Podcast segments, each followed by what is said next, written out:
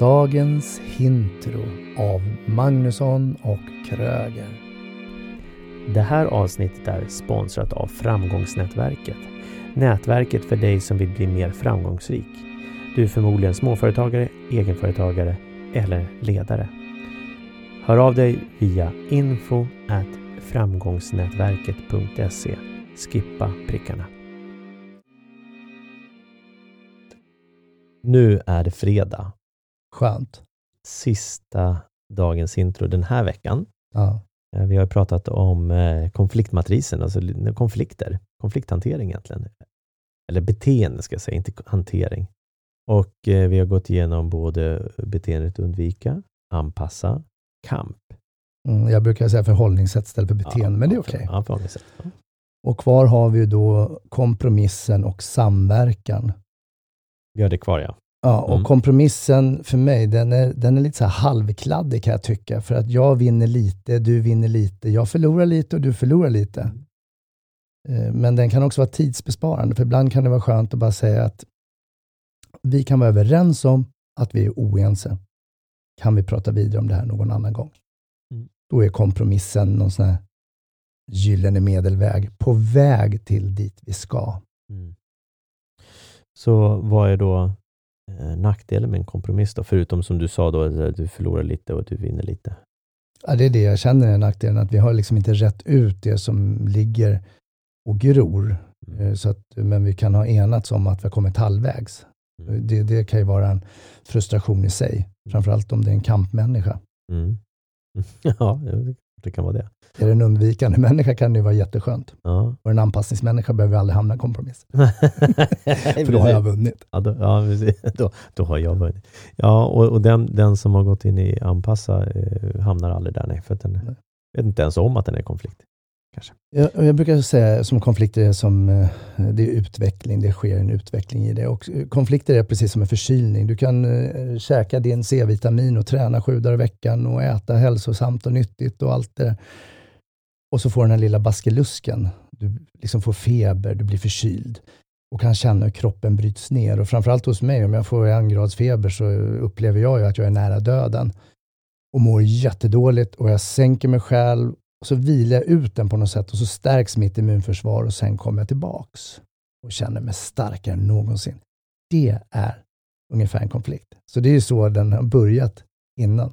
Och sen Mm. kommer vi till samverkan som ligger högst upp, både vad det gäller axeln Mm. omsorg om andras intressen och, både, och andra axeln omsorg om mina egna intressen. Och då låter det så här när vi har samverkat.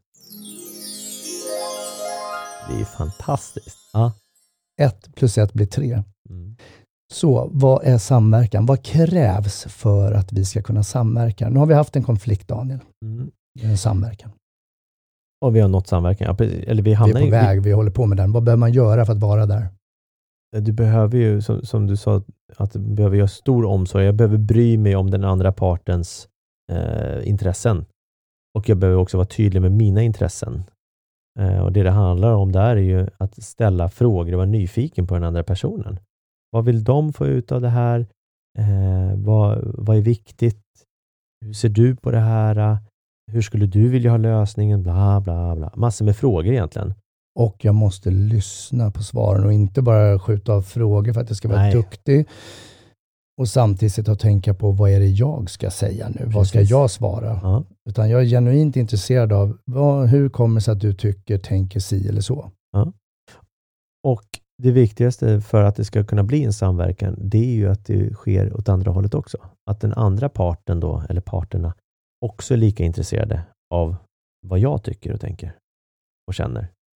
Eh, Så att, så att det handlar inte bara om att en är väldigt duktig på att ställa frågor och bry sig och så vidare och sen den andra skiter fullständigt i det. Utan du som andra part behöver ju också ställa frågor. Vad är viktigt för dig? Etc. Och det som vi upplever i en samverkan, eh, alltså förhållningssätt till samverkan, är ju att det är mer ett samtal. Mm. Det är inte edgigt och det är inte tjafsigt och det är inte liksom konfliktigt, Nej. utan det är faktiskt ett samtal. Mm. Och vi kan ju titta på konflikter, eh, vi kan ju bråka oss igenom konflikter, alltså fysiskt slåss, eh, om man går i ena vägen. Och går man motsatt håll så pratar vi egentligen om blottläggning. Och det är ju det att jag talar om vad jag känner, upplever, tycker och tänker i den här situationen och du gör likadant. Mm. Och när vi någonstans där samtalar om det så kommer vi också enas. Jaha, tänkte du så? Wow, ja det visste inte jag. Ja, för när du sa det här, då kände jag. Och så håller vi på. Den här tar ofta ganska lång tid. Mm. Men ack vad skön den är när vi är överens och bara så här, wow. Okej, okay, så i framtiden när vi hamnar i sån här tjafs, så sätter vi oss ner och samtalar om det och kommer fram till en gemensam lösning, där ett plus ett blir tre. Mm. Och, och, övning är ju färdighet. Så att ju oftare du, du hamnar i det läget att samtala, desto snabbare kommer det också gå att lösa den här konflikten. Och, och, där kan vi också titta på team och ledarskapsperspektiv, att de som, en mogen grupp som har jobbat tillsammans länge, eh, har ju självklart konflikter, för annars skulle de stå stilla. Mm. Alltså det leder ju till en utveckling.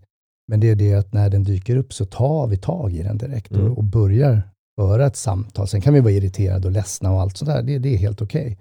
Men just att, att snabbt föra det samtalet. Mm. Och då märks, eh, det märks också på grupper att eh, det blir så snabbt och enkelt och smidigt att lösa saker och ting. Mm. Så hur, hur ska jag börja? Om, om vi säger att jag vill till samverkan, men jag har någon som är inne i kamp och bara gapar och skriker. Och jag känner så här vill inte jag ha det. Mm. Dels så skulle jag eh, låta den personen få egen tid. Den som är i kamp, den som är arg, den som är irriterad. För det, den behöver liksom syresätta hjärnan. Mm.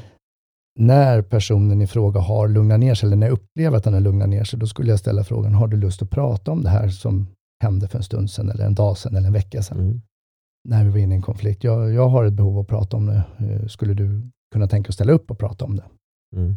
Så skulle jag nog börja. Ja. Och sen får jag lägga ansvaret på mig att prata utifrån mig själv. Inte säga att ja, du sa, du gjorde, du kände, utan jag tar det till mig själv. Mm. När jag hörde det här, då kände jag det här. Det här var vad jag upplevde. Mm. Bra. Klart och tydligt.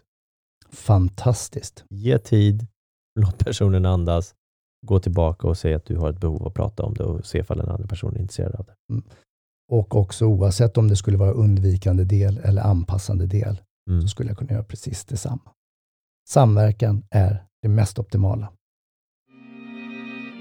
Är du medveten om hur bra du är på det du gör? Oss hittar du på magnussonkroger.se